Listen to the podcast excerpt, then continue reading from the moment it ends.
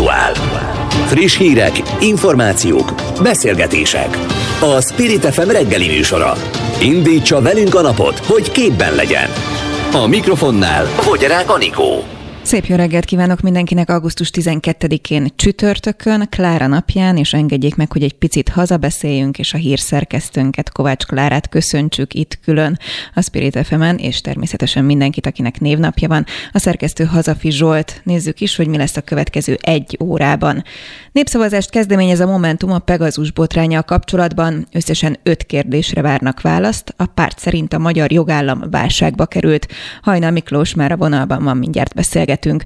És még ebben az órában beszélgetek a Publikus Intézet vezetőjével is, mert készítettek ezzel kapcsolatban egy felmérést, amiből az derül ki, hogy a magyar lakosság 74%-a hallott már a Pegazus botrányról, és többségük szerint a kormány kezdeményezte a lehallgatásokat. Elemezzük majd a felmérésüket. Aztán Régi Lajos, jobbikos politikus szerint nincs sürgősségi ellátás Tapolcán, az ajkai osztály pedig már így is túlterhelt, és ott is szakember hiány van, ahogy szerinte egyébként ez már országos a szak szakember hiány. Itt van már a stúdióban, vele is fogunk majd beszélgetni. Magyarországnak jelentős külkereskedelmi töblete van Norvégiával szemben, ezért ha a kormány kereskedelmi háborút kezdeményez a norvég alap viták miatt, azzal akár további évi 50 milliárd forintot is bukhat az állam. Ráadásul a legnagyobb üzlet a két ország között egy katonai rakéta projekt. A norvég alappal vívott háborúról harangozó Tamással a Honvédelmi Bizottság MSZP-s tagjával beszélgetünk majd.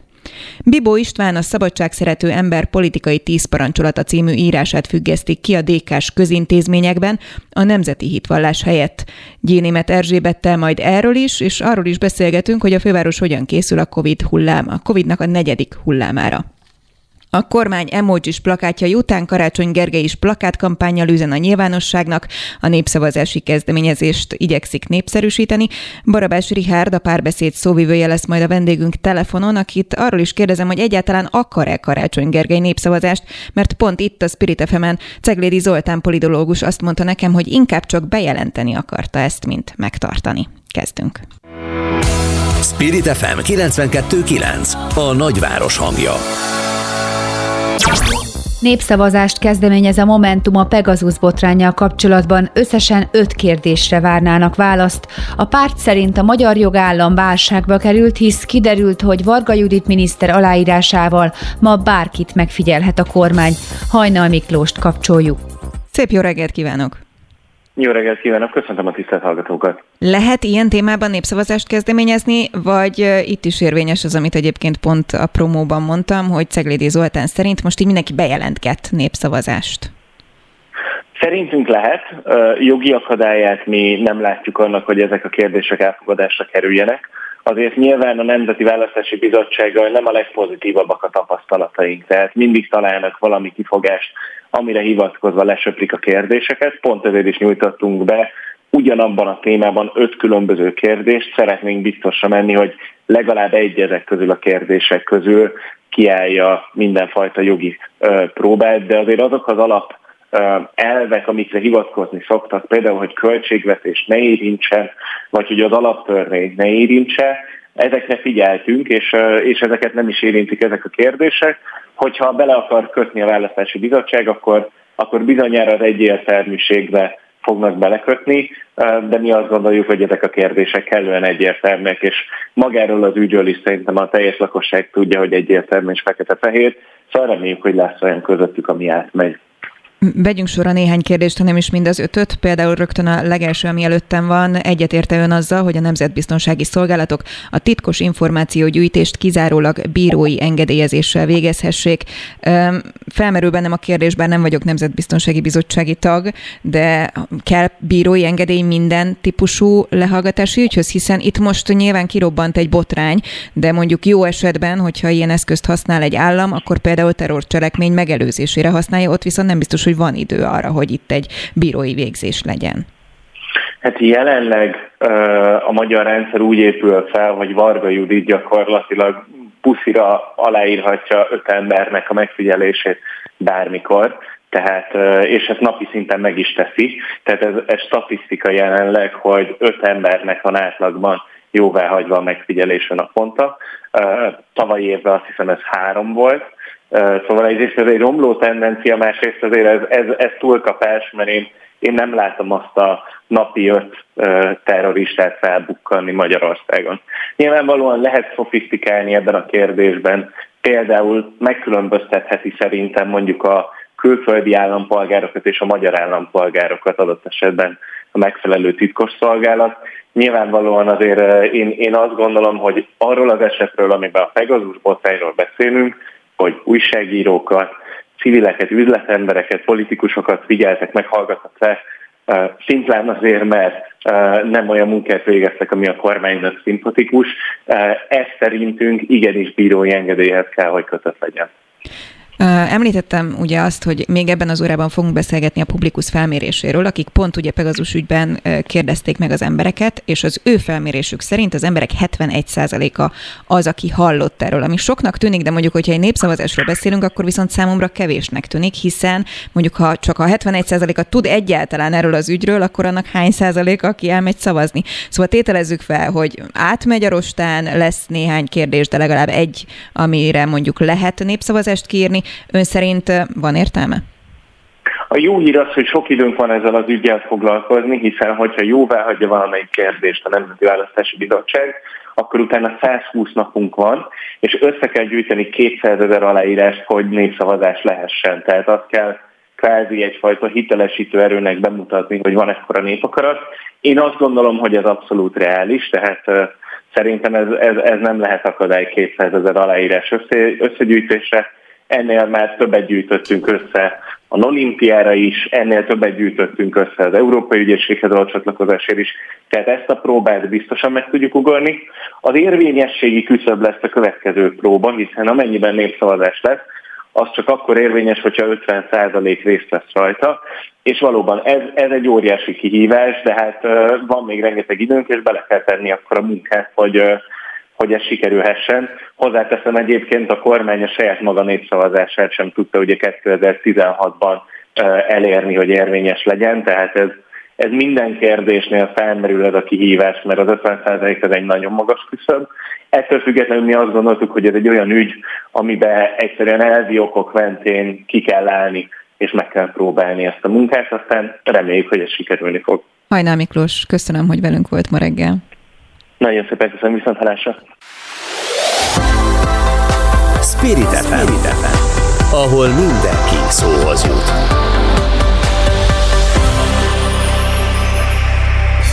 Riglajos szerint nincs sürgősségi ellátás Tapolcán, az ajkai osztály már túlterhelt. A jobbik politikusának elmondása szerint így is szakemberhiányjal küzdenek az ajkai kórházban.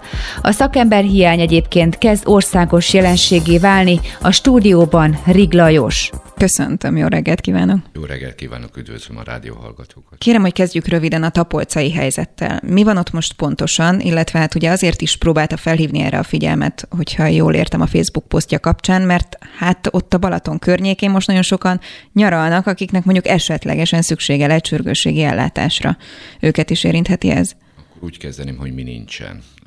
Tapolcán működött tavaly decemberig, hogyha emlékezetem is jó, tavaly decemberig 15 belgyógyászati ágy, ami papíron megvan, viszont jelen pillanatban nincs elég személyzet, és így nem tudják működtetni ezt az osztályt. Amit ön mondott, az teljesen helyén való, hiszen most a nyári időszakban a turizmus egy, egy megnövekedett létszámot okoz itt a Tapolca és járásába és a Tapolca kórház vonzás körzetében élőknek, és így a, ez a, ez, ennek a 15 ágynak a hiánya, ez ajkán csapódik le, hiszen a Balatonpartról, Badacsony-Tomajról, Réfülöpről, Ábrahámhegyről és Balatonedericsről kb. 70-80 kilométert kell mentőztetni a beteget egy egyszerű eset miatt is, amiket eddig Tapolcán nagyszerűen el tudtak látni. Ezek az esetek például, hogyha van egy magas vérnyomás ki, kiugrás, egy vércukorleesés, egy átmeneti ájulás, kiszáradás vagy napszúrás miatt, ez megfigyelés után egy 24 órán belül otthonába szokták engedni. Viszont most ajkán ezek a betegek ott csapódnak le, plusz az ajka vonzás körzete is egész nagy, és így nagy megterhelést okoz a kórháznak. Ott a sürgőségi osztályon van hét ágy, ez a hét ágy, ez folyamatosan pörgetik a betegeket, de egy idő után ugye felhalmozódik az ott várakozó mentőknek a száma, és lehetetlenség gyorsan ellátni a betegeket a sürgősségi osztály nevében benne van az, hogy sürgős, gondolnám én. Én most megnéztem, Tapolca és Ajka közt 33 km a távolság. Hogyha fénysebességgel megy egy mentőautó is, elég sok perc veszhet el. Ez okozhat egyébként problémát, vagy az ilyen típusú eseteket el tudják Tapolcán látni? A, itt elsősorban belgyógyászati megbetegedésekről beszélünk, hogyha a sürgősségi fogadóhelyről és osztályokról beszélünk. A kisebb traumás sérüléseket, mint például új ficam, térficam, gipszelések, ezeket még tapolcán meg tudják oldani. Viszont azok a kázusok, amiket említettem, ezeket már csak ajkán fogják tudni megoldani, ezeket az ájulás, rosszul léteket, anginás rohamokat, ami nem infartus, és ezt EKG-val bizonyítják, azt már csak ajkán. És akkor még hozzátennék egy plusz kilométert, most csak Tapolca és Ajka közötti kilométerről beszéltünk, viszont hogyha Balatonpartról indulunk, az már 70 kilométer, tehát 70 kilométer az elég hosszú idő akár a, a betegnek, de hogyha hozzáadjuk azt, hogy a Balatonparton szolgáltat teljesítő mentő Badacsony-Tomajról elmegy Ajkára, ott átadja a beteget, majd visszamegy Badacsony-Tomajra, ez három órás kiesés egy mentőautónak. Ami azt jelenti, hogy ha közben történik valami, akkor ezt nem tudják ellátni? El tudják látni, mert azért van mentőtiszti kocsi is a Balatonparton, viszont betegető nem tud szállítani, meg kell várni egy szabad mentőegységnek az érkezését. Szakemberhiányról beszél, és nem csak ebben a régióban, hanem országosan. Mi az oka ennek, és ez valós hiánya? Hát az okát azt már szerintem március óta tudja mindenki, hiszen bevezett egy, egy új egészségügyi szolgálati jogviszony törvényt, amely következtében közel 5000 egészségügyi szakdolgozó és orvos hagyta itt ezt a rendszert, hagyta úgy ott ezt a rendszert, ami amúgy sem volt feltöltve szakdolgozókkal, amúgy is hiány volt belőlük. Most ez az 5000 ember, ez most hiányzik a rendszerből. Ez az egyik része. A másik része az, hogy lezajlott a harmadik hullám, most itt van a nyári időszak, megpróbálják kiadni a szabad szabadságokat, még egyszer mondom, megpróbálják kiadni, de nem minden esetben sikerül ez. Ezek a dolgozók is hiányoznak a rendszerből, viszont a betegek érkeznek, hiszen betegség az nem válogat nyári időszak, téli időszak, szabadságolási időszakok között, az amúgy is megterhelik a sürgőségi osztályokat. Most hallhattuk itt Budapesten is az Uzsókinak a sürgőségi osztályának a leállását, hallhattuk például Zalegerszegen a traumaellátásnak a leállását, amely majdnem egy hónapig szünetelt, és ez egy óriási problémát jelent, hiszen Zalegerszeg egy megyei kórházról beszélünk, amely a Balaton partról is fogad traumás eseteket. Most ha ezek a kórházak, ezek az osztályok, ezeket a, ezek a sürgőségi osztályok kiesnek a rendszerből, akkor a, a beteg sajnos ennek a kárát vissza, és bolyong a rendszerben, nem találja helyét, az ellátás az húzódik, és ez egészségkárosodáshoz is vezethet. Hát gondolom nem csak ők bolyonganak, hanem ugye a mentősök is, ahogy említette, és hát mint szakértő, hiszen ugye mentősként is be is ugrót, megdolgozott a Covid alatt is.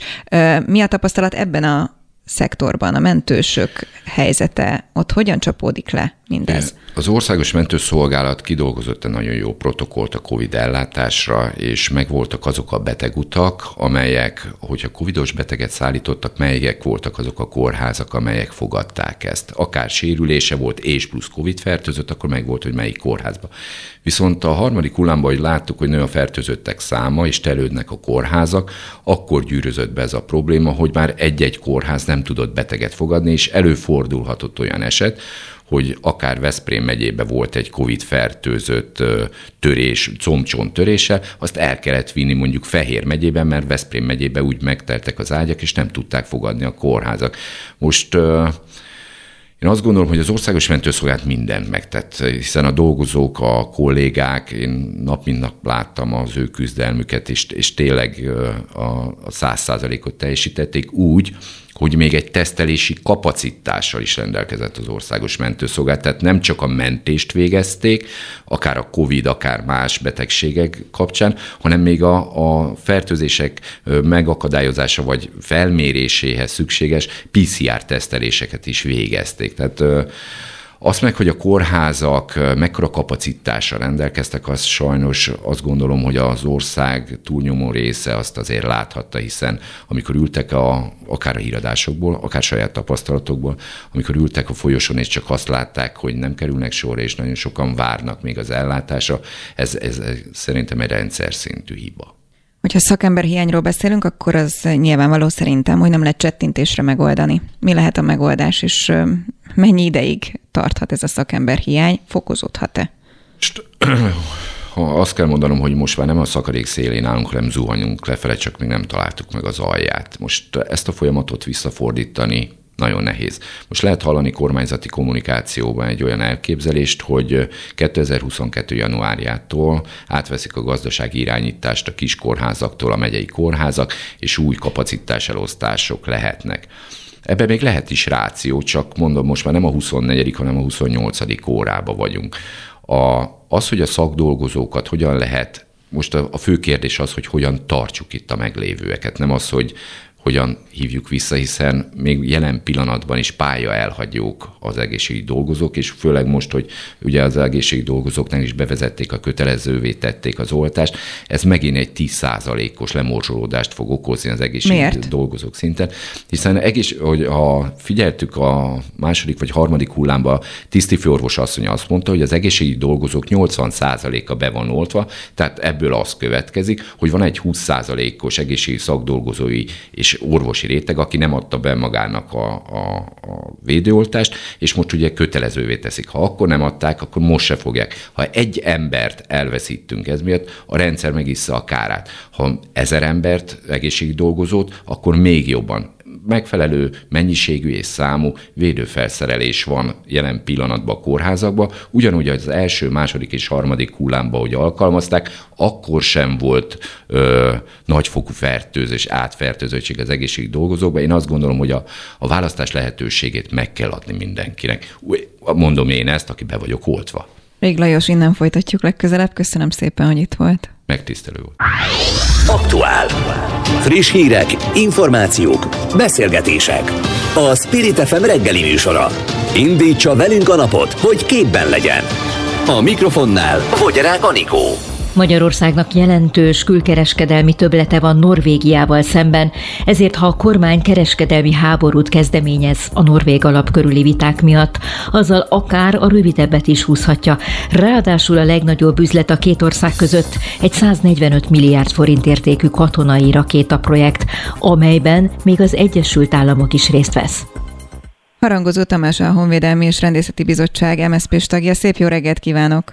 Jó reggelt kívánok! Kérem, hogy indítsunk innen, erről a, innen ettől a rakéta projekttől, hogy itt miről van szó voltak éppen?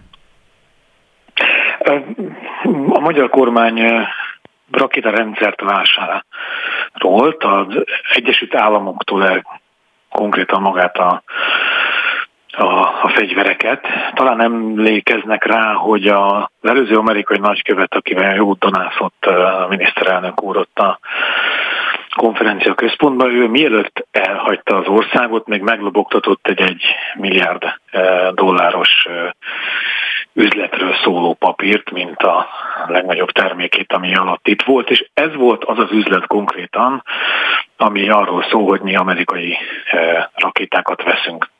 De ezeknek a rakétáknak viszont vannak olyan részei, hogy ezek működjenek is, amit meg csak a norvégok tudnak előállítani, és így párba is repülnek az amerikai termékkel. Tehát hogy mondjam, ha a norvégokkal nem tudunk megegyezni, vagy valamilyen okból például az a katonai beszerzése bármi veszélybe kerülne, akkor bizony ezek az amerikai rakéták mennének a lélegeztetőgépek mellé a bizonyos polcokra, meg raktárakba, mert pont annyira lehetne őket használni, mint azokat, tehát gyakorlatilag sehogy.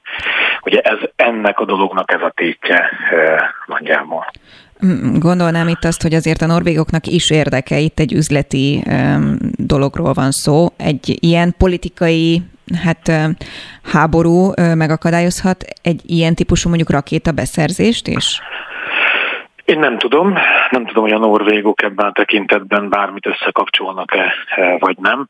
Ebben az ügyben is szerintem a legfontosabb nem feltétlenül a az üzleti kapcsolat már magyar szempontból, hanem az, hogy itt elvettek 77 milliárd forintot a magyar emberektől. Tehát, hogy nem tudom, hogy mennyire vannak a kedves hallgatók tisztában vele, de ebből a pénzből, ebből a 7 milliárd forint ment volna civileknek. Egyébként az összes többi, például klímaváltozás, meg vagy négy, bocsánat, 7 milliárd kulturális szektorra, 4 milliárd oda, és az összes többi például 20 milliárdos, 21 milliárd nagyságrendben klímaváltozás megakadályozására, csak hogy mondjak egy olyan célt, amitől hangos az egész ország Velencei tó ügyben. 10 milliárdos, 13 milliárd konkrétan szegénység elleni küzdelemre, tehát a legszegényebb emberek megtámogatására, vagy az életük javítására, vagy akár munkahelyteremtése. Tehát hogy konkrétan a legszegényebb, legrászorulóbb magyar emberek zsebéből vették ki a pénzt. Gondolom azért, mert eh, a Egyébként az Unió által is már államilag irányított vagy felügyelt eh, visszaélésszerű korrupciós rendszer nem azon keresztül lehet elkölteni a szokásos eh, fideszes támogatási rendszeren keresztül, hanem egy transzparens norvég alap által működtetett vagy elvárt módon transzparensen kellett volna elkölteni ezt a pénzt. Egészen elképesztő és vérlázító. A, igen, az elmúlt hetek arról szóltak, hogy megkapjuk, nem kapjuk meg, megkapjuk, nem kapjuk meg, nem kaptuk meg, amire a kormány politológusok szerint ügyes kommunikációval körülbelül azt mondta, hogy Norvégia egyenlő Brüsszellel, és hogy nagyon csúnyák, és ez nekünk jár, és mindeközben felhívták a külgazdasági és külügyminisztert, innovációért és technológiáért felelős minisztert, pénzügyminisztert, hogy vizsgálják ki a Norvég királysággal való kapcsolatainkat. A Honvédelmi Bizottság tud bármi erről, hiszen ott is akkor egy jelentős üzleti kapcsolat áll fenn. A Honvédelmi Bizottság olyannyira nem tud ilyenről, hogy a Honvédelmi Bizottságot ezen hét, hétfőre szerettük volna összehivatni Pegazus ügyben, hogy le tudni árulják már el, hogy a titkos szolgálatok ugye nem válaszoltak, de például a területállítási központ mondjon már két egyenes mondatot arról, hogy ők, ők-e a Pegazus birtokosai, és ők használták-e, de Kósa Lajos a füle botját sem mozdította. Tehát a Honvédelmi Bizottság Kósa Lajossal, meg a Fideszes többséggel. Ne haragudjon, ez meglepő volt egyébként? Abban a szempontból igen, hogy Szerintem egy magát komolynak gondoló rendvédelmi szerv, mondjuk a TEK például ugye nem csak rendvédelmi, hanem titkos szolgálati szerv is, hogyha nincs neki semmit akargatni valója, akkor leginkább ő érdekelt abban, hogy villámgyorsan eljön, elmondja, hogy nincs Jó, de a Nemzetbiztonsági Bizottság ülése is csődbe ment.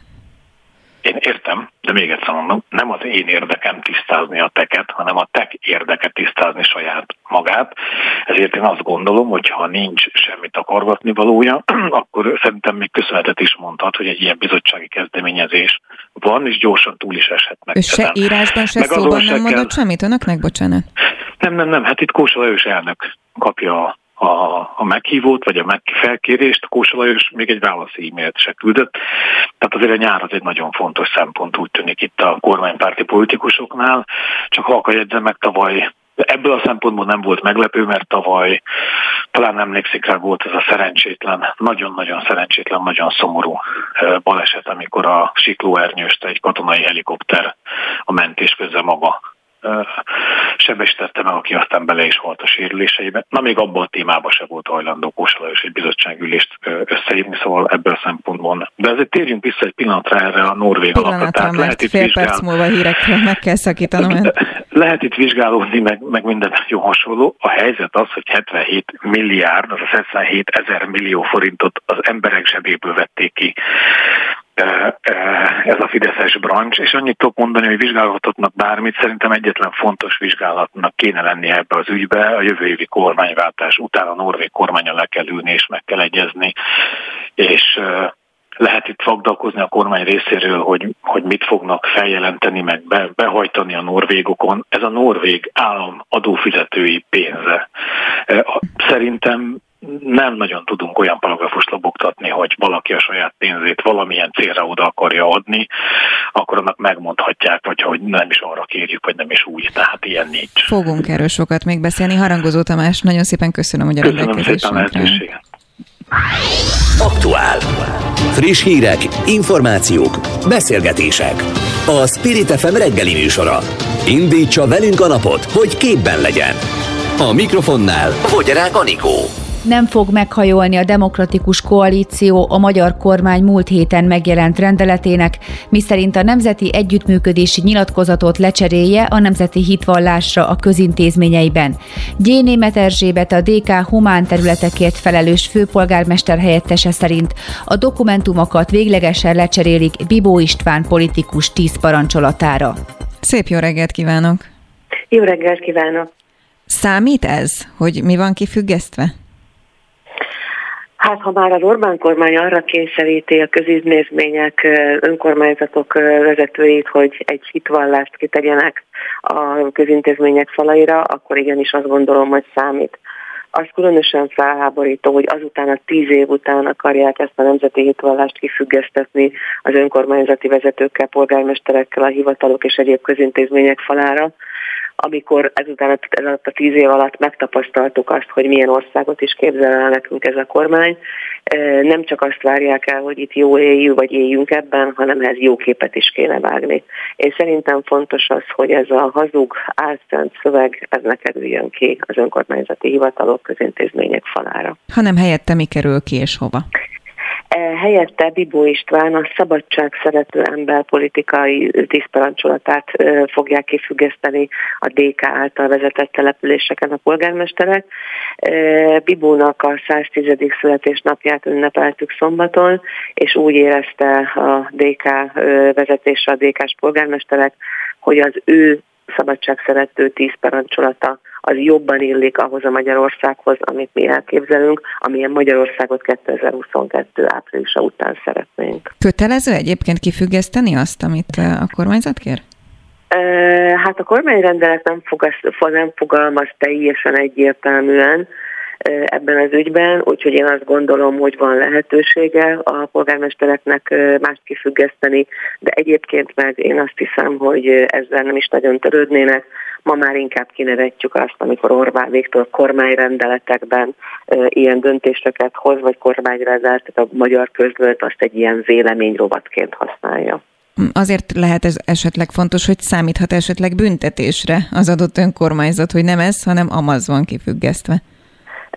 Hát én megmondom őszintén még, hogyha büntetésre is számít, kell számítanunk, én magam is ezt fogom kitenni a saját fővárosi városházi irodámban.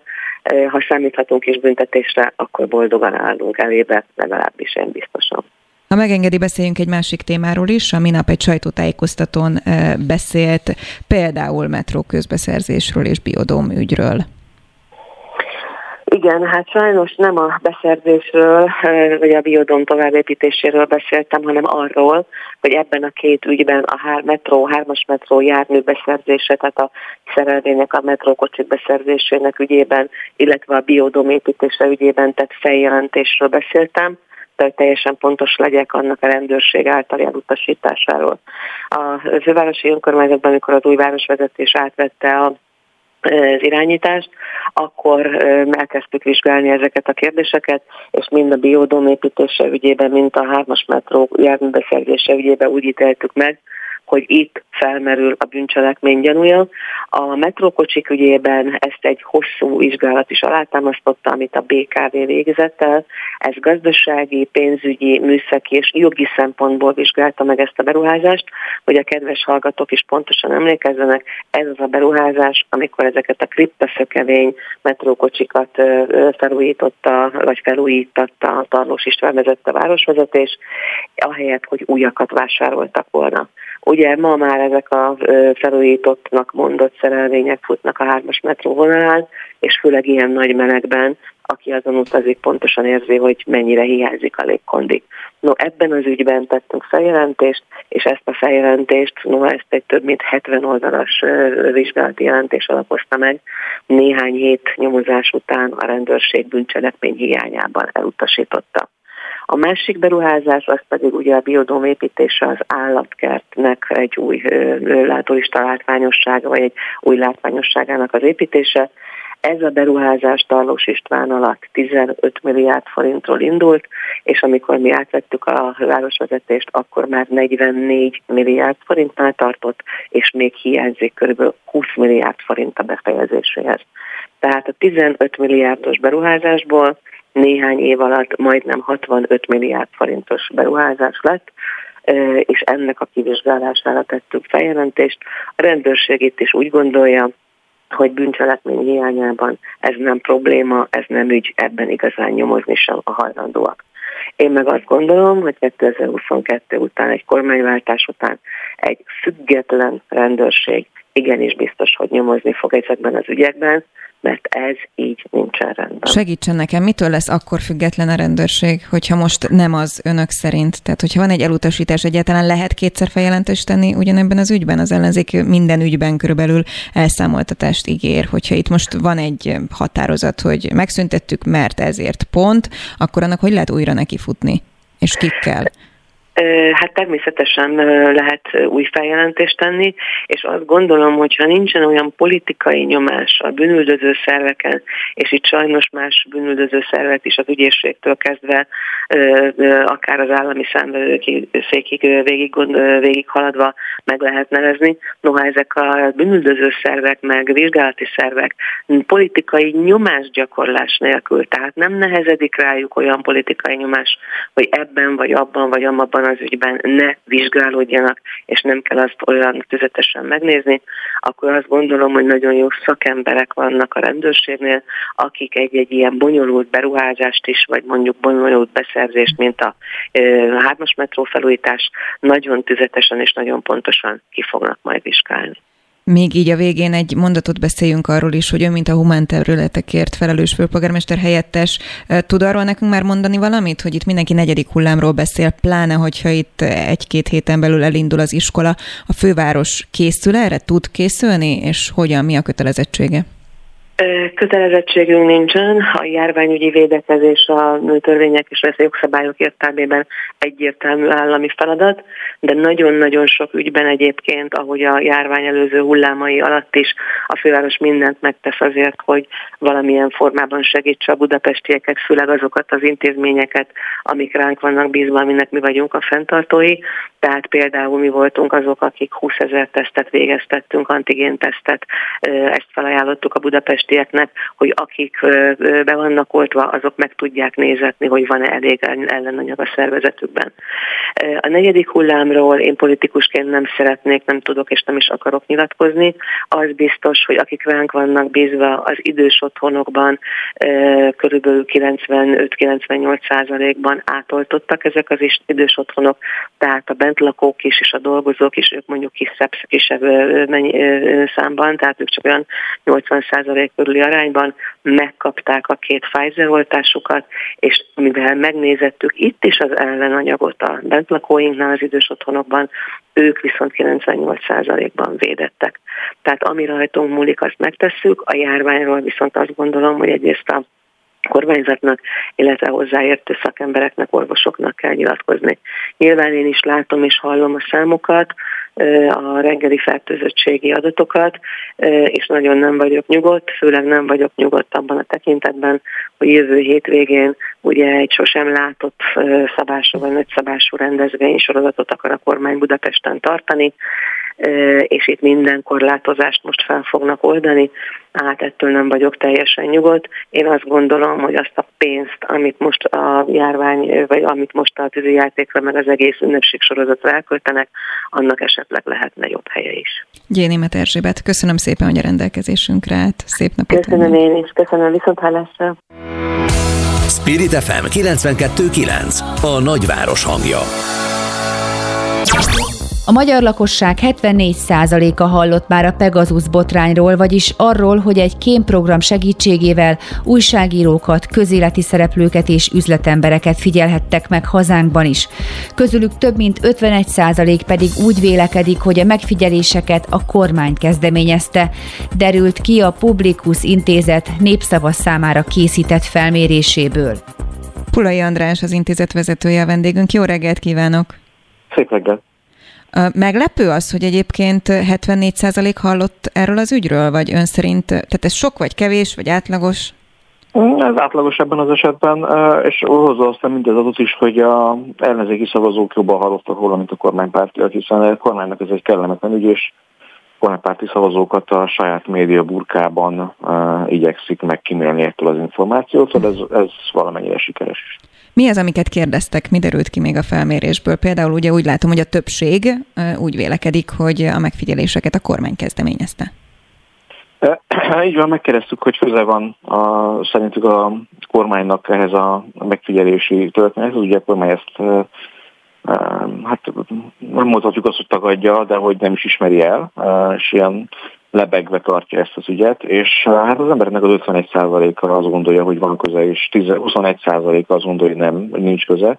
Többiek közé nem tudja, nem válaszol kategóriában vannak, de hát ugye van egy komoly kormánypárti ellenzéki törésvonal, az ellenzéki szavazóknak a 84%-a mondja azt, hogy van köze, kormánypárti szavazóknak pedig 25%-a.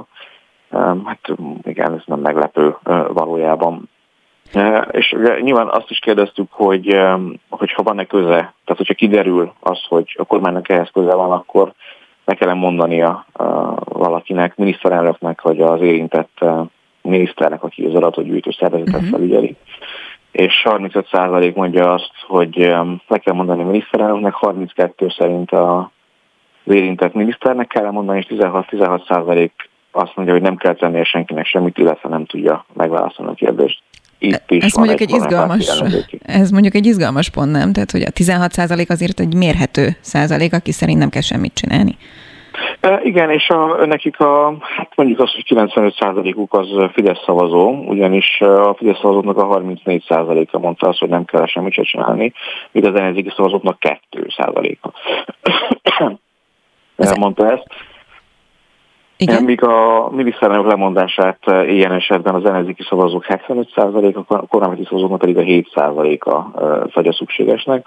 Eh, a felügyeletet gyakorló miniszter lemondását eh, javasolja ilyen esetben a kormányzati szavazóknak a 43%-a, az ellenzéki szavazóknak pedig a 19%-a. Tehát összességében a kormánypárti szavazók, hogyha számukra bebizonyosodik, hogy a kormánynak ehhez a lehallgatáshoz köze van, akkor elsősorban 43%-uk az érintett miniszter lemondásával megelégednek, míg az ellenzéki szavazók ugye 75%-a a miniszterelnököt is mondatnák le, mondolván, hogy neki mindenképpen közel hozzá.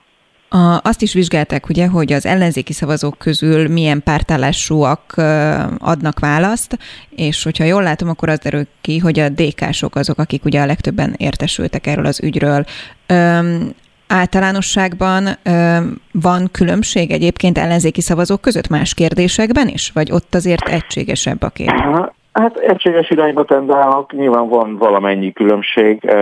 Ugye most például, a, hogyha már itt tartunk a miniszterelnök, illetve az érintett miniszter felelősségénél, akkor itt a DK-sok gondolják leginkább azt, hogy a miniszterelnöknek van felelőssége, és neki kéne lemondani egy ilyen esetben, az 86 százalék, még legkevésbé az MSZPP szavazók, az 61 százalék, de hát látszik, hogy ez összevethetetlen mindkét száma 7 százalékkal, amit ugye a a Fidesz szavazók gondolnak ebben az esetben, szóval trendjeit eh, tekintve az ellenzéki szavazók hasonlóképpen gondolkodnak. Eh, a fő, a fő kérdésekben is nyilván a Fidesz szavazók azok, akik egyébként, eh, azok egyébként, akik érdemben másként gondolkodnak. Jelenthetjük ki azt, hogy ők stabil szavazók egyébként? Ez kb. bármi történik, nem, nem rezeg a léc, hogy hova szavaznak? Um, hát ilyen pillanatban azt látjuk, hogy a Fidesz ellenzéki megoszlás az egy olyan kb. fél-három éve azért meglehetősen stabil, akkor alakult ki ez a közel egyenlő helyzet, tehát ugyanannyian vannak az ellenzéki szavazók és a Fidesz szavazók.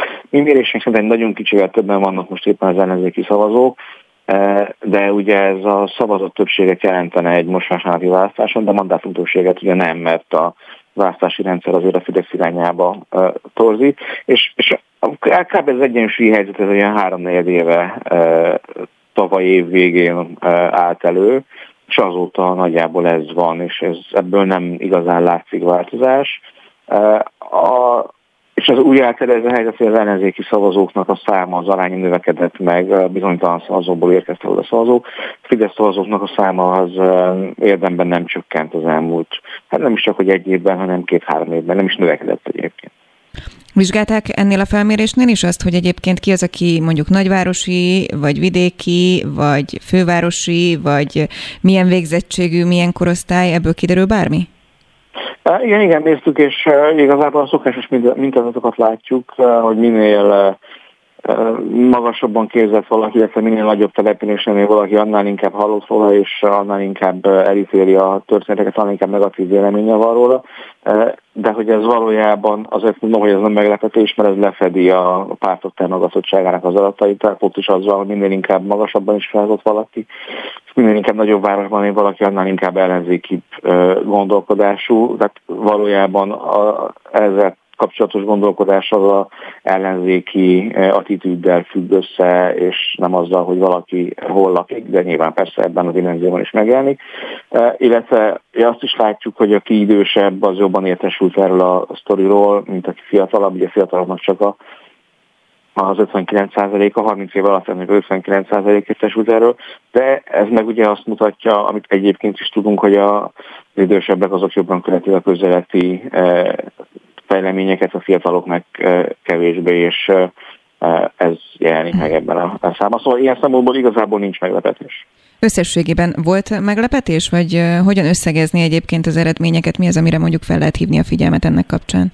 Hát ami, amiről eddig beszéltünk, az aztán mindegyike fontos, talán még van egy vagy két izgalmas dolog. Ugye megkérdeztük a válaszolóktól, hogy elfogadhatónak tartják azt, hogy újságírókat, kormánykritikus személyeket, ugye üzletembereket, ügyvédeket figyel meg a kormányzat, vagy az esetben hallgatja le a, a telefonját, és 79% mondta azt, hogy elfogadhatatlan. És ebben benne van a Fidesz szavazók a 71%-a is, amit ugye még majdnem, majdnem egy háromnegyede a Fidesz szavazóknak. Eh, és 25%-a tartja elfogadhatónak, eh, ami azért egy meglehetősen magas szám, eh, és nyilvánvalóan persze az ellenzéki szavazóknál 94%-a tartja elfogadhatónak, tehát az nyilván annál alacsonyabb. De az én azt gondoltam, hogy itt lesz egy, egy, egy nagyobb törésvonal. Az látszik, hogyha ez a történet bebizonyosodik a Fidesz szavazók számára, és kézzelfogható bizonyítékot fognak látni, nyilván nehezebb, mint az ellenzéki szavazóknak, ezt kell bizonyítani, uh, akkor, akkor szerintem lehet hatással az ő politikai preferenciájukra, addig még ők nem találkoznak ilyen bizonyítékkal, addig viszont valószínűleg nem lesz. Polai András, nagyon szépen köszönöm, hogy elemezte velünk a felmérésüket. Köszönöm. Szép napot. Aktuál. Friss hírek, információk, beszélgetések. A Spirit FM reggeli műsora. Indítsa velünk a napot, hogy képben legyen. A mikrofonnál Fogyarák Anikó. A kormány ominózus emojis plakátjai után Karácsony Gergely is plakátkampányjal üzen a nyilvánosságnak. A főpolgármester és az általa indított 99 mozgalom nevével fémjelzett kampány az ellenzéki politikus által elindított népszavazási kezdeményezést igyekszik népszerűsíteni. Barabás Rihárd a párbeszéd szóvivője, jó reggelt kívánok! Jó reggelt kívánok, és köszöntöm a kedves hallgatókat is. No, egy civilként azt látjuk, hogy Karácsony Gergely mindenre hát reflektál körülbelül, amit a kormányzat csinál, hogyha népszavazást írnak ki, akkor mi is népszavazni akarunk, hogyha plakátkampány indul, akkor mi is, mi lesz a következő? Ó, azért ezt, érte, értem, a, értem a kérdést, de azért így hadd had fordítsam ezt meg, hiszen mi, azt gondolom, hogy mi vagyunk azok, akik nagyon sok kérdésben kezdeményeztük folyamatosan a népszavazást az elmúlt években is. Most nyilván itt összegyűlt már nagyon sok minden, és így a, a Covid helyzet végére nagyon sok olyan kérdés van, amiben azt gondolom, hogy igazából bele kell szólnunk nekünk, a magyaroknak, mindjárt is mondom, hogy mik ezek. Szemben egyébként azzal az álságos kommunikációs trükkel, amit a az úgynevezett nemzeti konzultáció jelent. Pontosan ismerik most már mindannyian 11 év után mi ez a nemzeti konzultáció. A nemzeti konzultáció a Fidesz propagandája. Viszont, és akkor most megforgatnám a, megforgatnám a dolgot, azért azt látjuk, hogy Orbán Viktor erősen csomagol, csak az a gond, hogy csomagolja éppen magával együtt a teljes magyar állami közvagyont. Gondolok itt például most a, az egyetemek alapítvány a szervezésébe, talán ez az egyik ilyen leg, közvetlenebb, ha meg tudjuk ragadni, de azért itt van rögtön az egyik kérdése is a mi népszavazásunknak, az autópályák ügye, ahol ugye rengeteg elképesztő hosszú időre akarják koncesszióba adni ezeket az autópályákat. És mi azt látjuk, azt látjuk, hogy nem engedhetjük meg mi magyarok azt, hogy az a kormány, amelyik tulajdonképpen magájaktozni jár az Adriára, vagy amelyik kitermelte Mészáros Lőrincet, hogy ez a kormány elvegye a jövőnket, éppen ezért ez egy jövővédő népszavazás.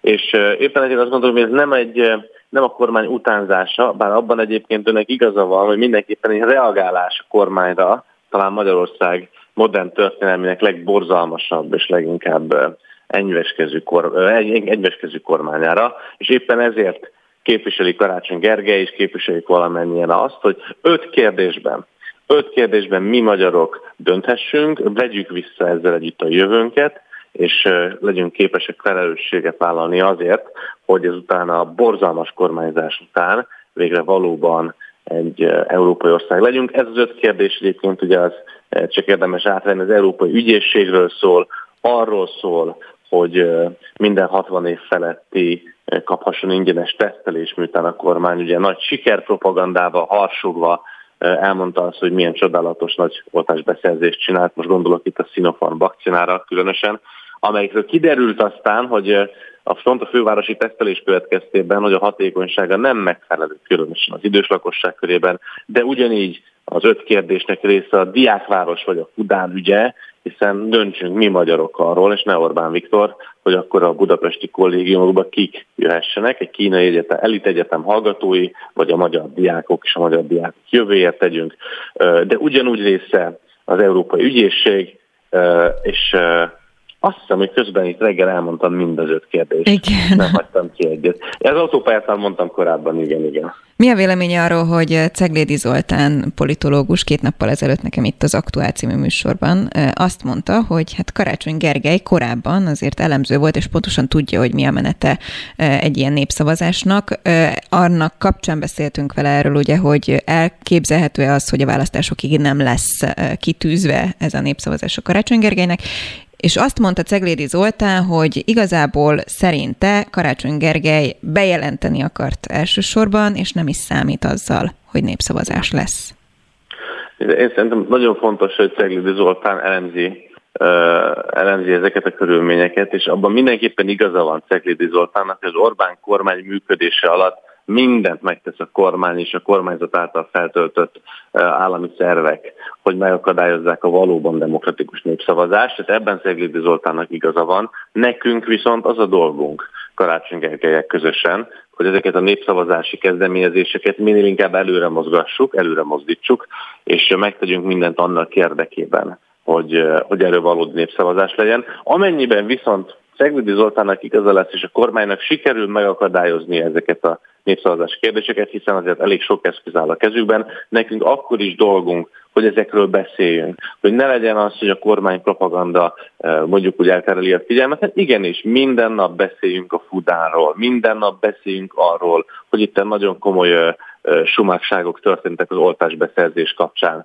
Minden nap beszéljünk arról, hogy ki akarják játszani lélegeztetőgép, a lélegeztetőgépeket, nem a lélegeztetőgépeket, az egy másik, hogy most az autópályára gondolok, hiszen ez a, bocsánat, még reggel van, tehát ki akarják játszani az autópályát, hogy beszéljünk arról, hogy milyen elfogult az ügyészség, és hogy beszéljünk arról, és nem mondtam az ötödik kérdés, látszom még reggel van elnézést kérek, beszéljünk arról, hogy miközben ma a kormány siker kommunikációt folytat, valójában a legkiszolgáltatottabbak, hogy az álláskeresők, ez az ötödik kérdés. Így van, bocsánat, igen. Kiment a fejemből, elnézést kérek, picit reggel van.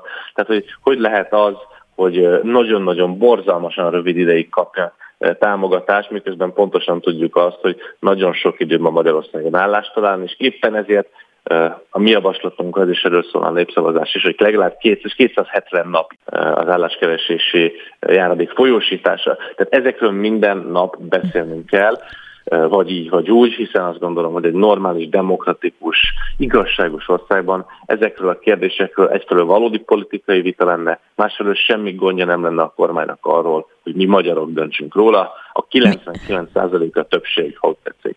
Mi most beszéltünk róla, és fogunk még Barabás Rihárd, a párbeszéd szóvivője. Szép napot! Nagyon köszönöm, és szép napot kívánok mindenkinek! Aktuál. Friss hírek, információk, beszélgetések. A Spirit FM reggeli műsora. Indítsa velünk a napot, hogy képben legyen. A mikrofonnál Vogyarák Anikó. 8 óra 7 perc van, szép jó reggelt kívánok azoknak, akik most csatlakoztak hozzánk, és azoknak is, akik már egy órája hallgatnak minket. Lássuk, hogy a következő egy órában mi mindennel foglalkozunk. Már zajlanak az augusztus 20-ai tűzijáték előkészületei, számtalan program lesz, és minden eddiginél több, 30 ezer pirotechnikai terméket fognak felhasználni az idén. A lebonyolító cég szóvivőjével beszélgetünk mindjárt, már itt van a vonalban. Aztán klímakutatók újra figyelmeztetnek most arra, hogy a jégtakarok összeomlása áramlása miatt a golf áramlat is sérülhet, ami valódi katasztrófa lesz. A Greenpeace Magyarország érdemi lépéseket vár a kormánytól, mindjárt megkérdezzük majd őket, hogy mégis mit, és utána majd a Szavária Egyetem egy professzorával is beszélgetünk a témáról, hogy hova vezet a golf áramlat összeomlása. Görögország soha nem látott mértékű katasztrófával néz szembe, vörösre festett égbolt, porig égett falvak, lakhatatlanná vált házak, több ezer evakuált ember. Fokasz Nikosz, az ELTE egyetemi tanára beszél majd nekünk a kinti helyzetről. És bevezetés a celebiparba, ez a címe Kordos Szabolcs újságíró új könyvének, aki például arra kereste a választ, hogy kik számítottak sztárnak a rendszerváltás előtt és után, hogy hogyan és miért váltak azzá, illetve milyenek a hírességek mindennapjai Érje őket előny vagy hátrány a hírnév miatt, és mekkora egy-egy híresség piaci értéke? A szerzőt fogjuk majd kérdezni. Spirit FM 92.9 A nagyváros hangja. És akkor augusztus 20-a, Kotasz Gergő, a cég szóvivője van itt velünk telefonon. Jó reggelt kívánok! Jó reggelt kívánok én is! Azt lehet hallani, hogy minden eddiginél nagyobb, egy grandiózus tűzijáték lesz majd az idei. Arról ne beszéljünk egyébként, nyilván nem az ön hatásköre, hogy Covid helyzet kapcsán érdemes-e tömegek közé mennünk, de mivel készülnek? Lesz-e új helyszín például, ahonnan lőnek, vagy valami attrakció?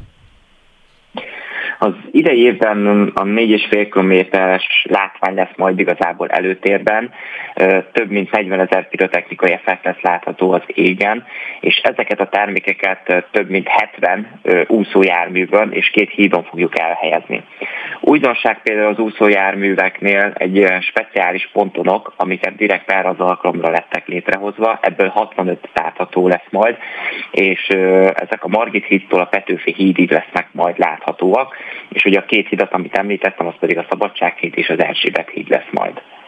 Ez azt jelenti, hogy látványban egyébként Hát hogy képzeljem el, hogy nagyobb területen lesz egyébként a tűzijáték látható, tehát mondjuk nem csak a parlament elől, idézőjelbe csak, vagy tehát miben lesz ez számunkra értelmezhető? Igazából ugye mivel 4,5 kilométeres lesz maga a látvány hossza, ugye ez a Margit híd és Petőfi híd között, ezért szinte a Duna, tehát a Budapesten szinte bárhol lehet majd látni, sőt, hogyha mondjuk az agglomerációban megyünk ilyen magasabb pontokra, akkor még onnan is lehet, tehát Pest agglomerációjába, akkor akár még ott is lehet majd látni ezt a látványt, úgyhogy ebben abszolút másabb lesz, és hát el lehet képzelni azért, hogy amikor 4,5 kilométeren elkezdtek mondjuk A-ból B-be menni az egész termék, akkor az nagyon szép látványt tud majd eh, nyújtani.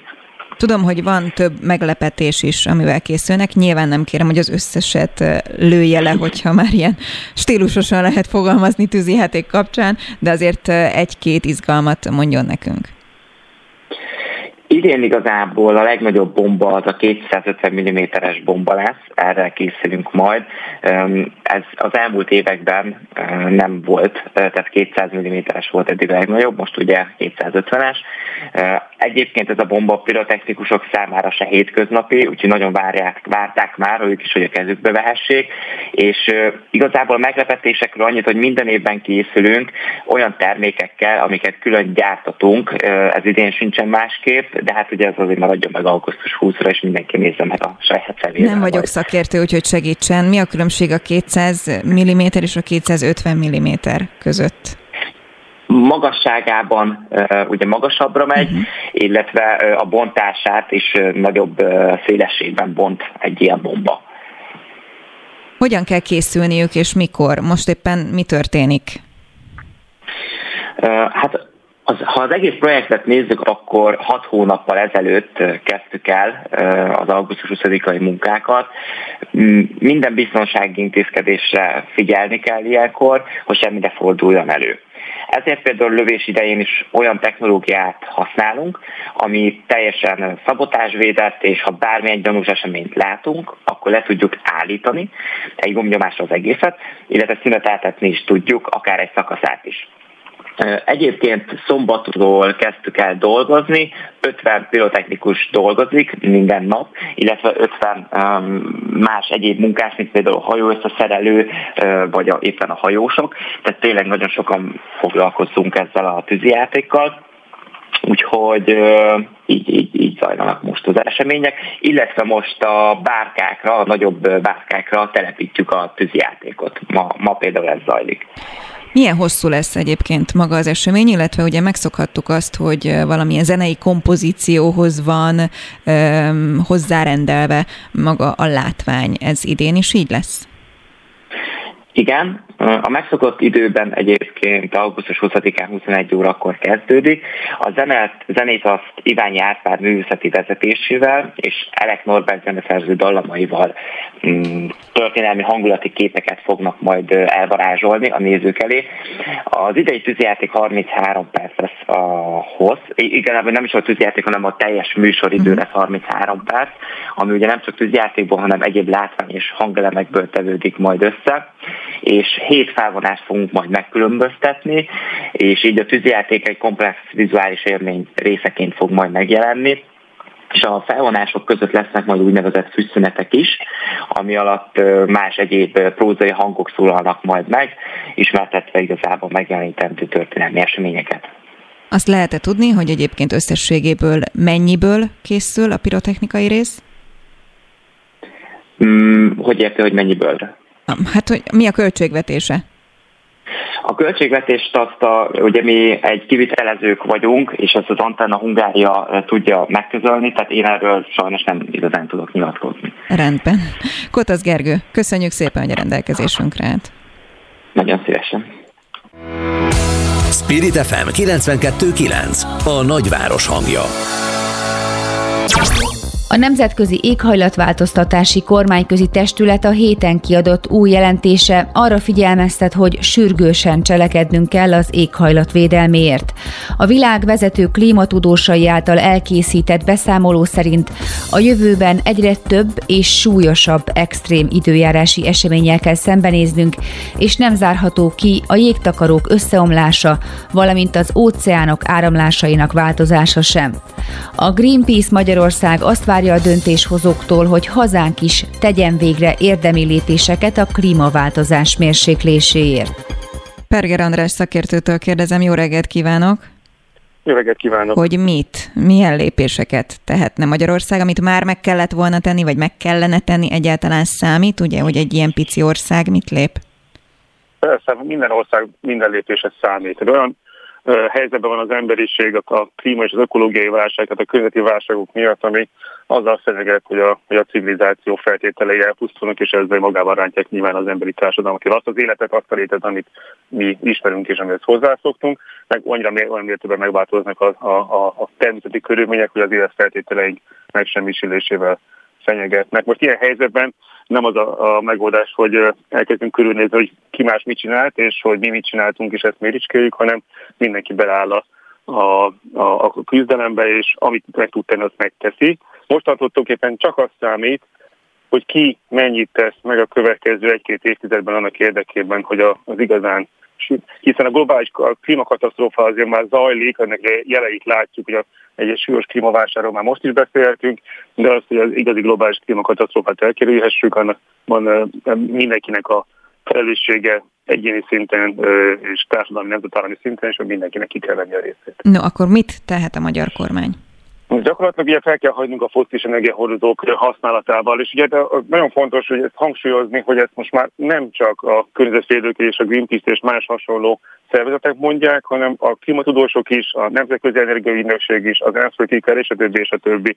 Ugye pont az ENSZ volt az, aki két-három nappal ezelőtt a, a szén és olajipart a a, a, a föld elpusztítójának nevezte, hogyha szabad így interpretálnom gyakorlatilag nincs más lehetőség, mint az, hogy az a mennyiségi fosztilis energiahordozó, az még a Földben van, hogy az maradjon is ott.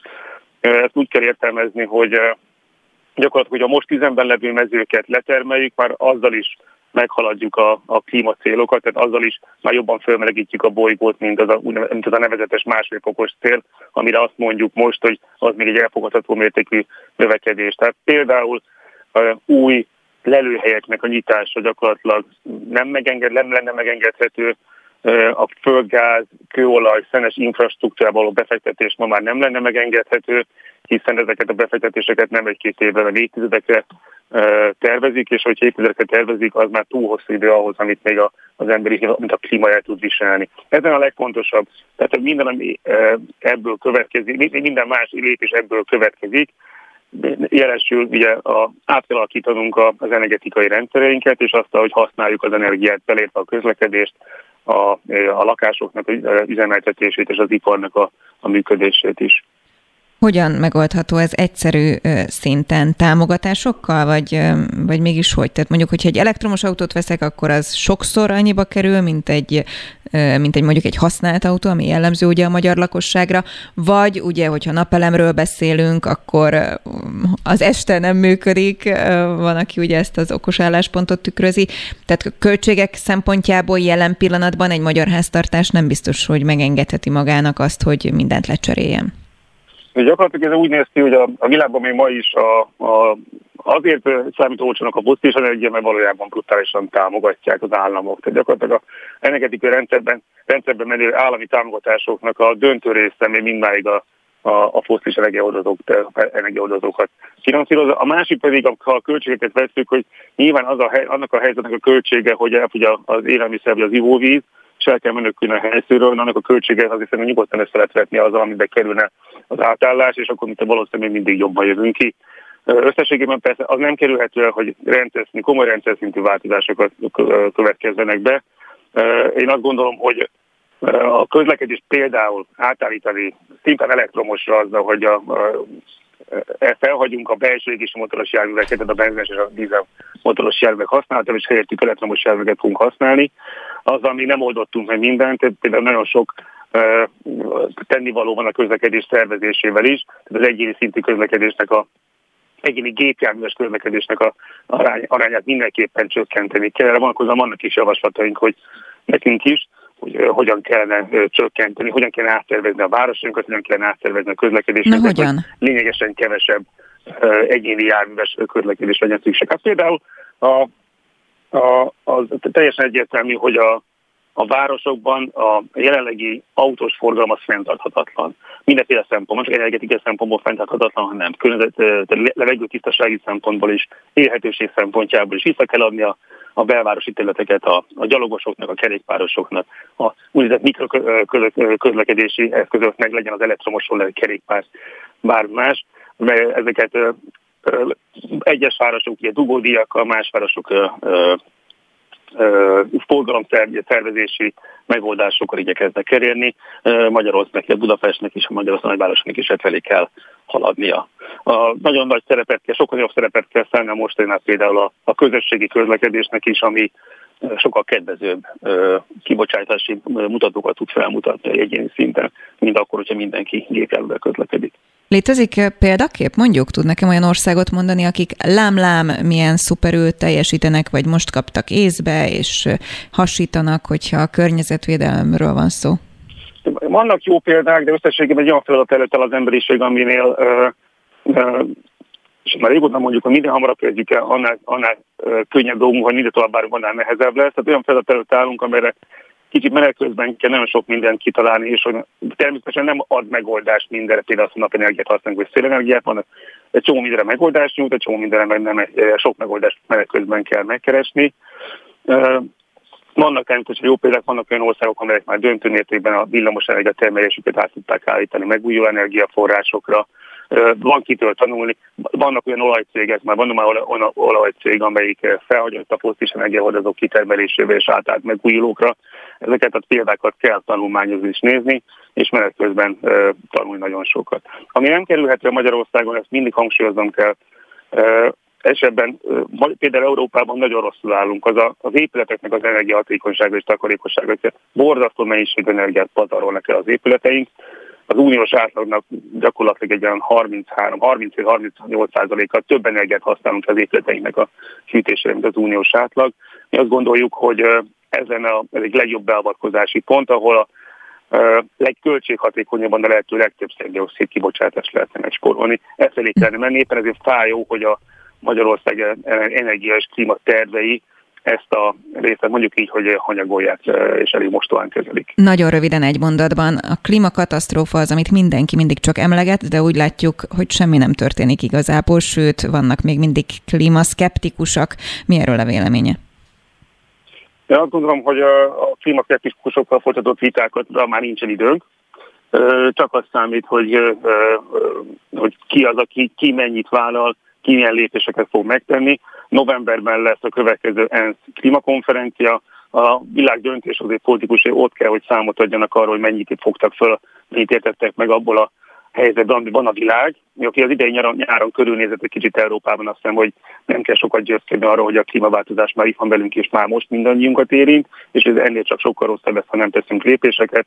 Ezért várjuk a politikusoktól, hogy hozzák meg azokat végre azokat az érdemi lépéseket. És nem csak a magyar döntéshozókról beszélünk itt, nem csak az európai, hanem a világ összes politikusára döntéshozáról beszélünk, hogy most kell számot adjanak, hogy arról, hogy megértették, hogy mekkora bajban vagyunk. Perger András, a Greenpeace szakértője, köszönöm szépen. Én is köszönöm. Spirit FM 92.9 A nagyváros hangja.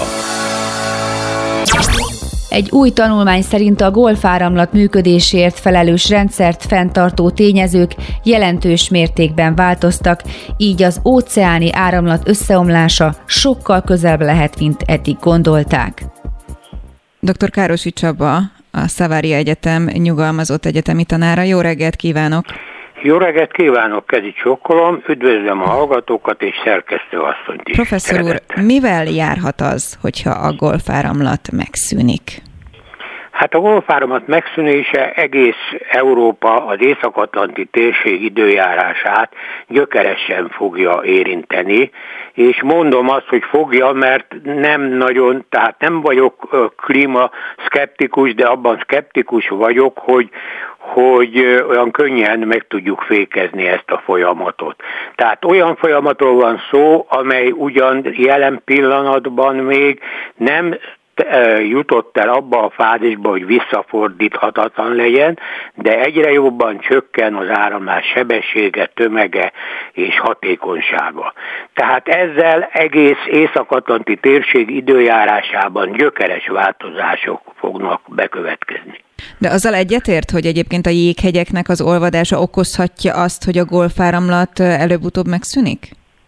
Nagyon fontos szerepe van ennek, főleg az édesvíz beolvadása vagy bekeveredése a sósvízbe, mert ezáltal azt a természetes ciklust, amely a felszíni melegvíz északra áramlása és a mélybe süllyedő, nagyobb halsúlyú, hidegebb víztömeg áramlásának teljes cirkulációját érinti, tehát ezt a fölhígult vizet e, tekinthetjük a klímaváltozás, ami a globális fölmelegedésből származik, legfőbb mozgatórugójának. A levegő széndiokszid tartalma ehhez még csak hozzá segít, úgyhogy egy nagyon bonyolult, összekapcsolódó folyamatrendszerről van szó.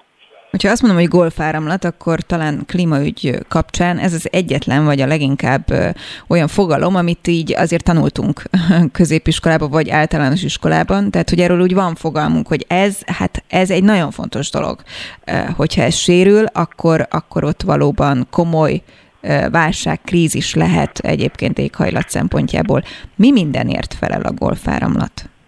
Hát a golfáramlat az elsősorban az észak-európai, így skandináv félsziget, aztán a, a, tehát a, a, a Nagy-Británia, éghajlatát erőteljesen melegíti, és ezáltal az izlandi akciócentrum, ahol a ciklonok generálódnak, keletkeznek, ezáltal sokkal változékonyabb és sokkal nagyobb, hát egymást váltó ütemben alakulnak ki, és ez a Európa egész területére olyan éghajlati hatással lesz, ami megváltoztatja a makroszinoptikus anticiklikus helyzetek gyakoriságát és az összes paramétert, ami ezzel jár. A ciklonok és az anticiklonok egymást váltják cellás elrendeződésben. Tudjuk, hogy az időjárás ugye naponta szinte állandóan változik, de az elmúlt évtizedek során nagyon nagy ingadozások és változások, szélsőségek jelentek meg a két fő alapvető légnyomás rendszer, tehát a ciklon és az anticiklonok között. Ezeknek köszönhető az, hogy gyakorlatilag eltűnt nálunk is a tavasz meg az ősz például? Pontosan, pontosan. Hát az én szakmai területem, szűkebb területem a Péterféle makroszinoptikus időjárási helyzetek tanulmányozása. Ez egy kiemelkedően érdekes terület, egyre nagyobb gyakorisággal, egyre szélesebb körben foglalkoznak ezzel a világ meteorológiai kutatásában, ugyanis egy-egy térségnek az időjárását a makroszinoptikus helyzetek váltakozása érinti legnagyobb hatással. Tudjuk azt, hogy ez a szeszélyesség, ez a állandó egymás, tehát eltérő korábbi időszaktól jelentős különbséggel jelentkező átlagértékek, ezek mind abból származnak, hogy a gyakoriságok és az egymás követő, egymást váltó helyzetek nagyon szélsőségesen jelentkeznek. Azt mondta, hogy visszafordítható a folyamat. Röviden, hogyan? Hát elsősorban a szennyezettség, a légszennyezés, tehát a széndiokszid kibocsátás, az az egész energiastruktúra megváltoztatásával a alternatív energiák egyre fokozottabb felhasználásával. Mivel más lehetőségünk, technikai lehetőségünk a fúziós energiához még nincs, ezért csak ez az egyetlen lehetőség, hogy az alternatív, alternatív energiákat minél nagyobb mértékben felhasználni, és a levegő széndiokszid kibocsátást és beleértve még a közlekedésből származó füstgázok és egyéb szennyező gázoknak a csökkentését, ennek óriási jelentősége lenne. Ez, ha nem is megállítaná, de legalábbis elódázná hosszabb időre. Úgy mondanám, hogy a féktávolságon belőle hozná a megállíthatósági folyamatot. Dr. Károsi Csaba, köszönöm szépen, hogy a rendelkezésünkre állt. Kezi csókolom, üdvözlöm Önöket is. Aktuál. Friss hírek, információk, beszélgetések. A Spirit FM reggeli műsora.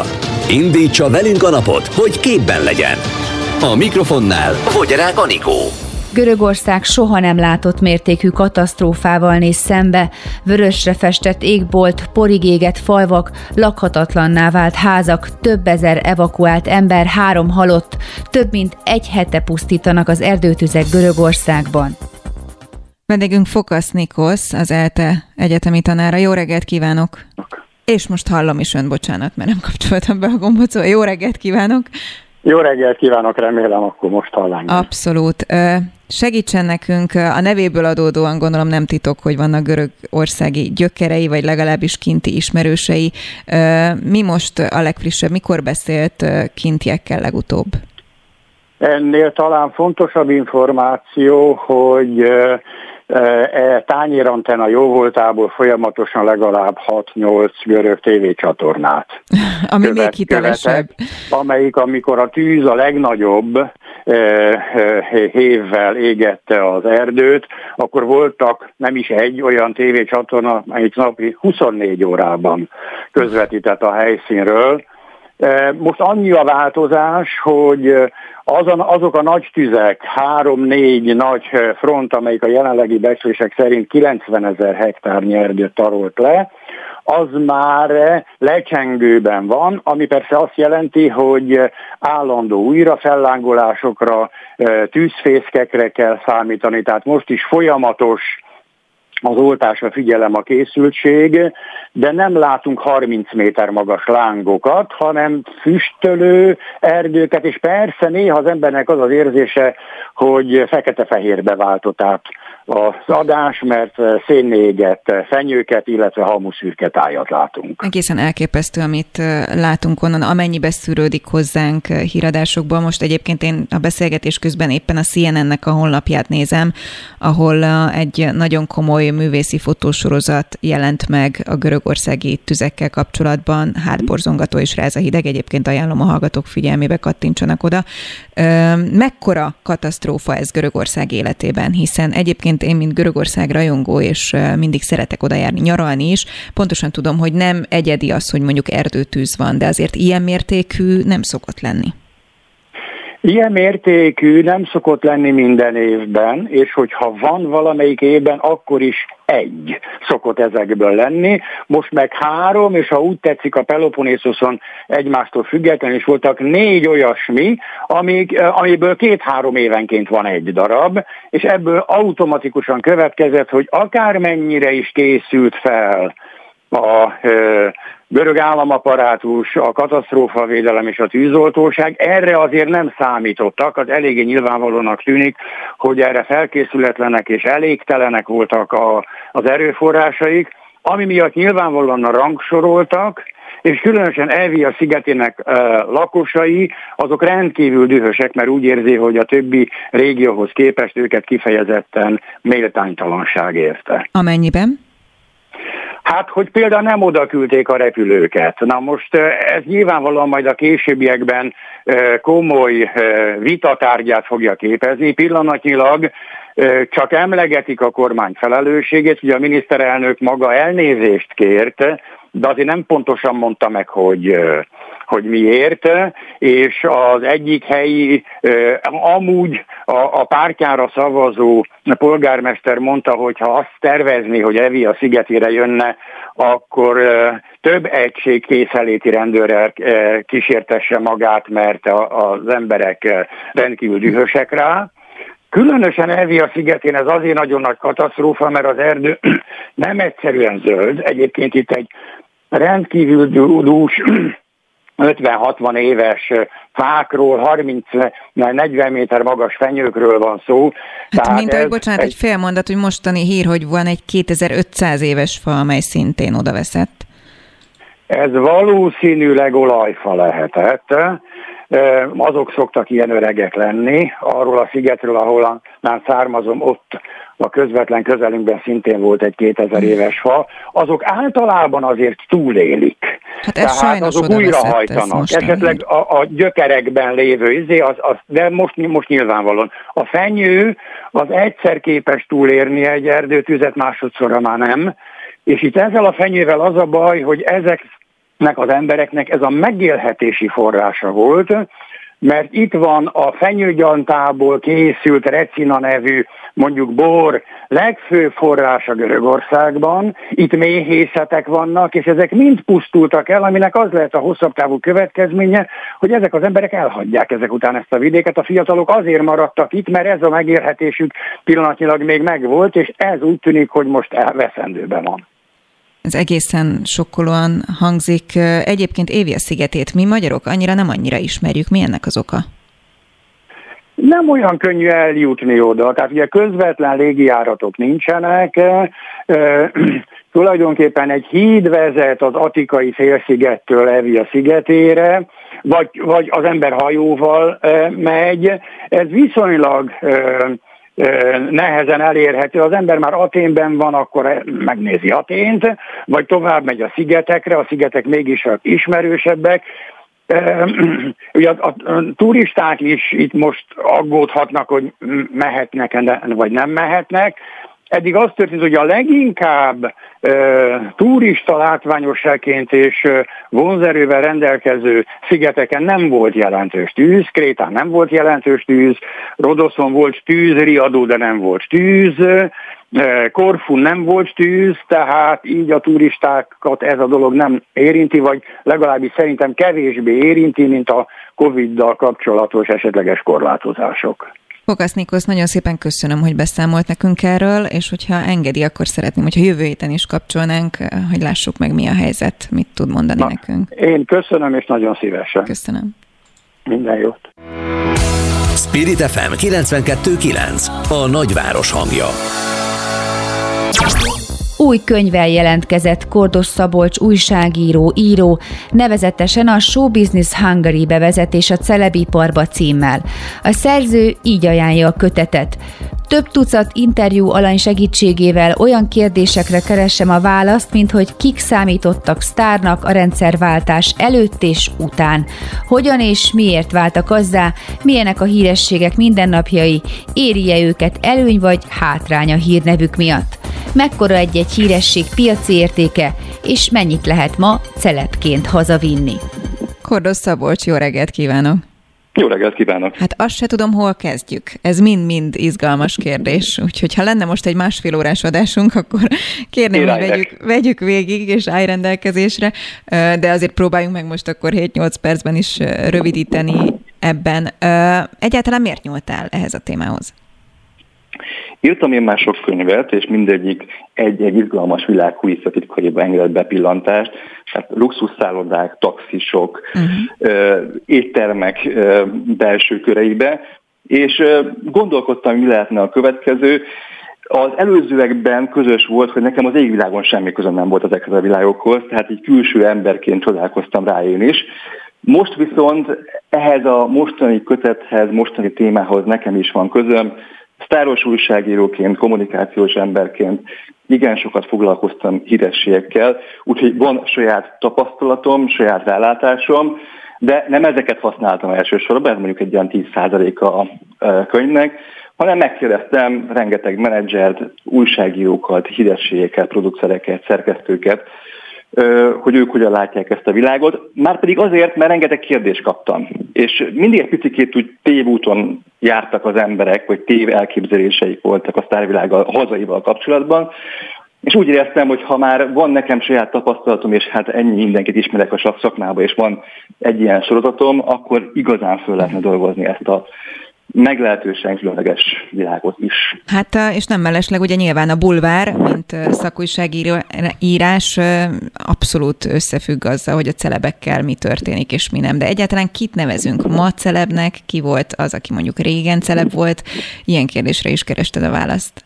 Hát amikor az emberek visszasírják, hogy hát régen, hogy azok az emberek, nem azok az emberekkel foglalkoznak, hogy igazán letettek valamit az asztalra, akkor egy picit így a rendszerváltás előtti és rendszerváltás környéki éveket sírjuk vissza, mert akkoriban fordulatott elő utoljára az, hogy akik ténylegesen ismert műsorvetők, zenészek, színészek voltak, azok szerepeltek csak az újságokban, és többségükben ők sem a magánéletükkel vagy más egyéb apró kapcsolatban, hanem a munkájuk révén.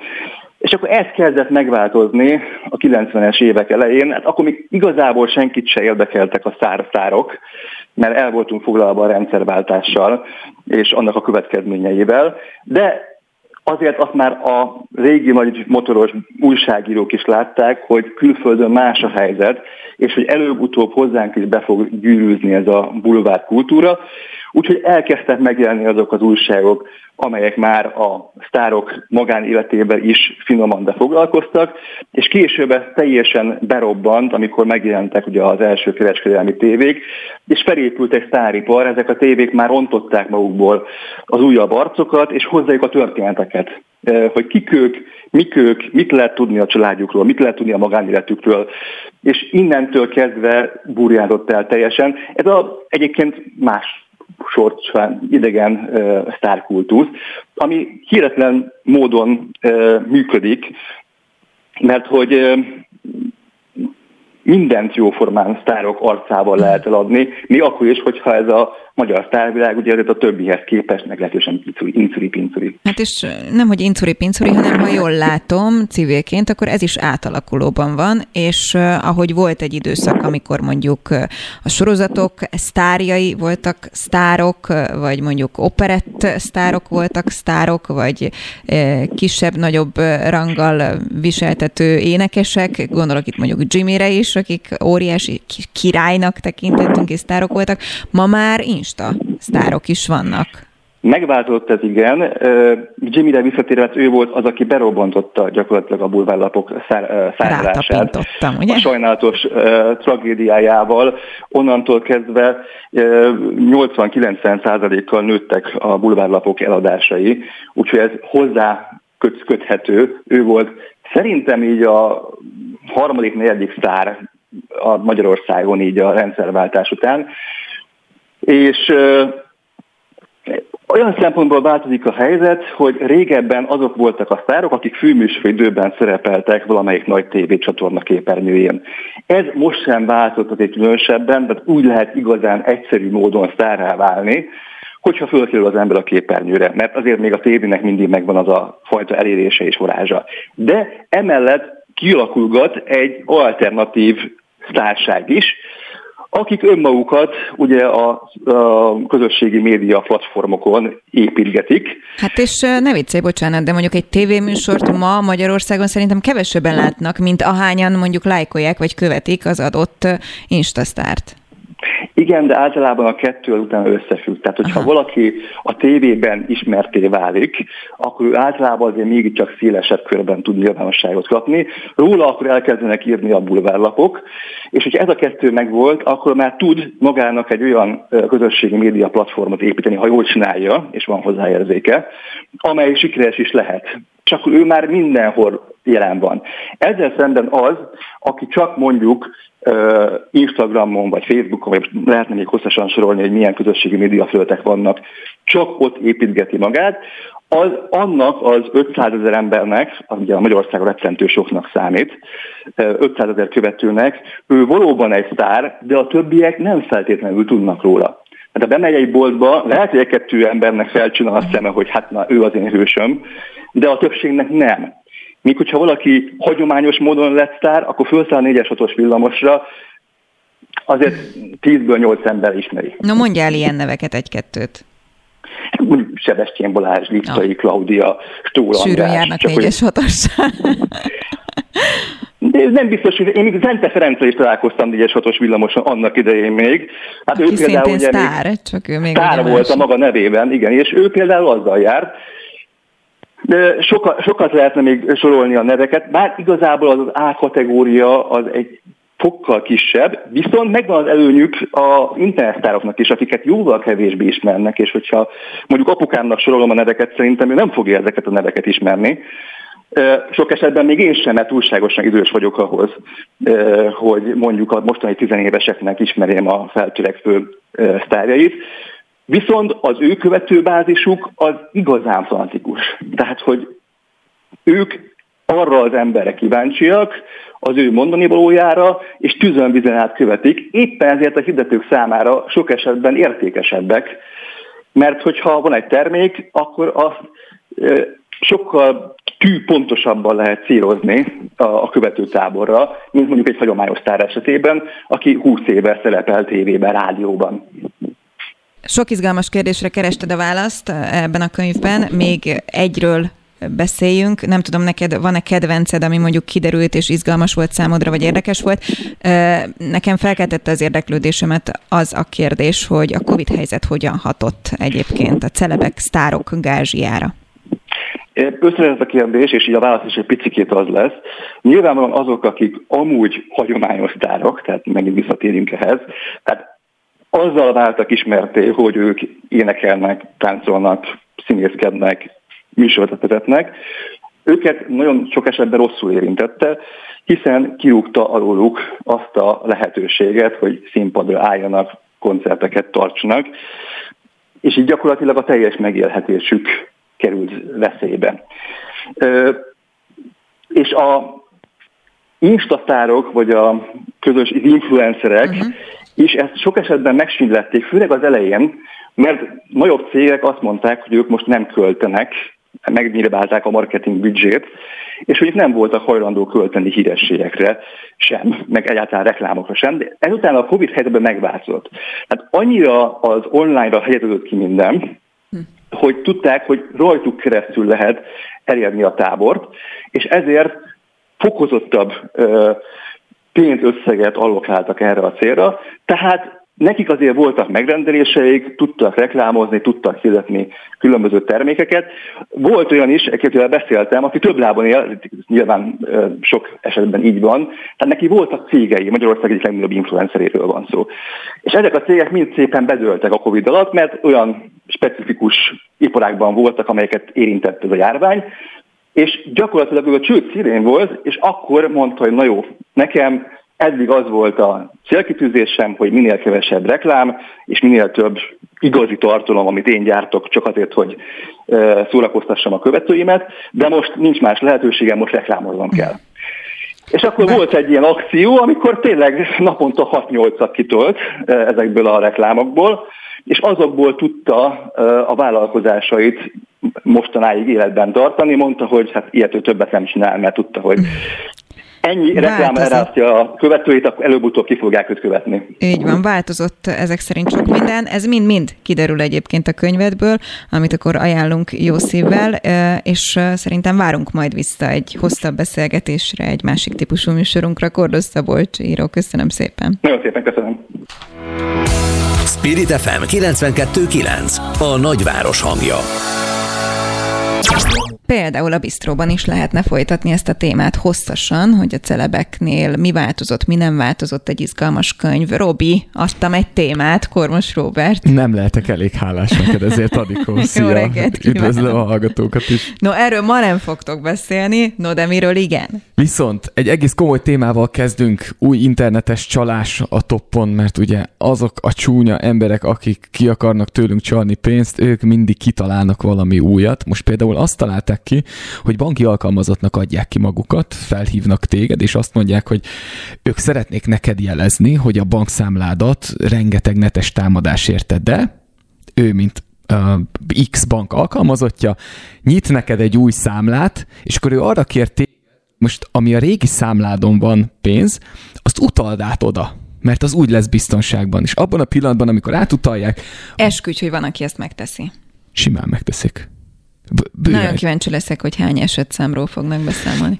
Nyilván itt arról lesz szó, ami szokott lenni, hogy általában az idősek azok, akiket meg tudnak vezetni ilyenekkel, szóval edukálni kell az időseket, ez, ez a kulcsa. Na anyukámnak majd mondom, hogyha hazaérek, hogy semmiképp ne utalgasson sehova a egyébként nem létező összegeket a számlájára. Az unokázós csalás megvan? Persze, persze. A... Sőt, nekem van olyan ismerősöm egyébként, akit ilyen unokázós csalással. És nagymama megtette, odaadta a pénzt. Nem tette meg, és képzeld el, hogy két ilyen típusú történet is volt egy családon, a mi családunkon belül, illetve baráti társaságban. Az egyik ez a klasszik, hogy tartozik, és akkor jövünk, és izé.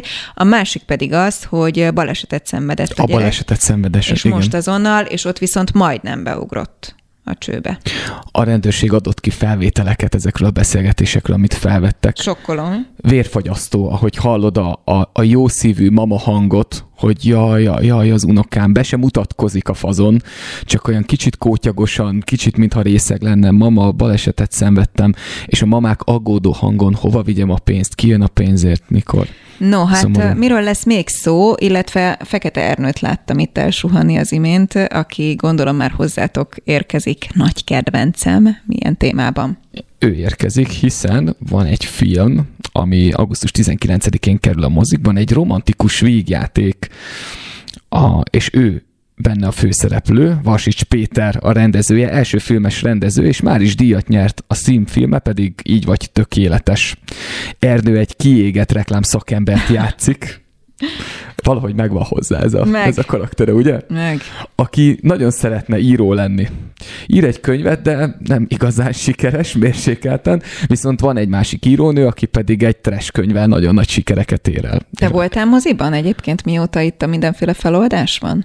Egyszer voltam. Te Annyira durva, nem? Hogy ez valahogy ez a mozizás így, mint hogyha kikopna a tudatunkból. Kongott az ürességtől a mozi. Igazából valószínűleg csak mi, moziba volt, járni, mi és hát most már években mérhető, hogy nem voltam moziba. De nem, nem volt időd, vagy egyszerűen nem akartál menni? Először nem volt mondjuk idő, mert ugye babáztam, aztán Covid helyzet volt, és most tök fura, hogy eszembe se jutott az elmúlt időszakban, tehát ez most ötlik fel bennem, hogy beszélünk róla, hogy jé, hát moziba kéne menni. Viszont lett, gondolom, stream előfizetésed, mondjuk nem egy, nem így kettő, van, hanem a két van. legnagyobb. Igen, amiért az alap. Szerintem kimondható, de mindegy, nem mondjuk ki. Na mondjál még egy témát mondjuk. Kozák Luca, gátfutónő lesz a vendégünk, ugyanis bejárta a Twitteren és mindenféle közösségi alkalmazáson az a videó, amin ő felsegít egy gátfutót, tehát ő, ő egy gátfutó elődöntőben a hetedik gátnál elesett. És amíg ott szegény sírdogált, hogy ez bizony elment, addig a mellette futó jamaikai versenyző nő is elesett. És oda ment és fölsegítette őt. És ez bejárta a közösségi médiát, hogy úristen, hogy ez, ez mennyire egy sportszerű viselkedés. És én olvastam már a Lucával egy pár interjút, és ő azt mondja, hogy igazából nem érti, hogy miért kapták fel ezt ennyire. Hiszen ez alap. Hiszen ez alap, hogy elbuktam, ott vagyok, szomorkodok, jaj, elesett a csapattársam, hát ha már nem futhatok tovább, akkor nyilván felsegítem, de, de nagyon sokan, mint ahogy általában ugye a negatív dolgokat is felkapják, valahogy a pozitív dolgokat is felnagyítják. Hála Istennek, és örülök, hogy ti is beszéltek erről, és még sok minden másról. Egy perc múlva Bistró Kormos Robertel. Én köszönöm szépen a figyelmüket Hazafi Zsolt szerkesztő nevében. Klicos Petros volt a segédszerkesztő, és köszönöm Kátai Kristófnak is a segítséget. Nagyon szép hétvégét!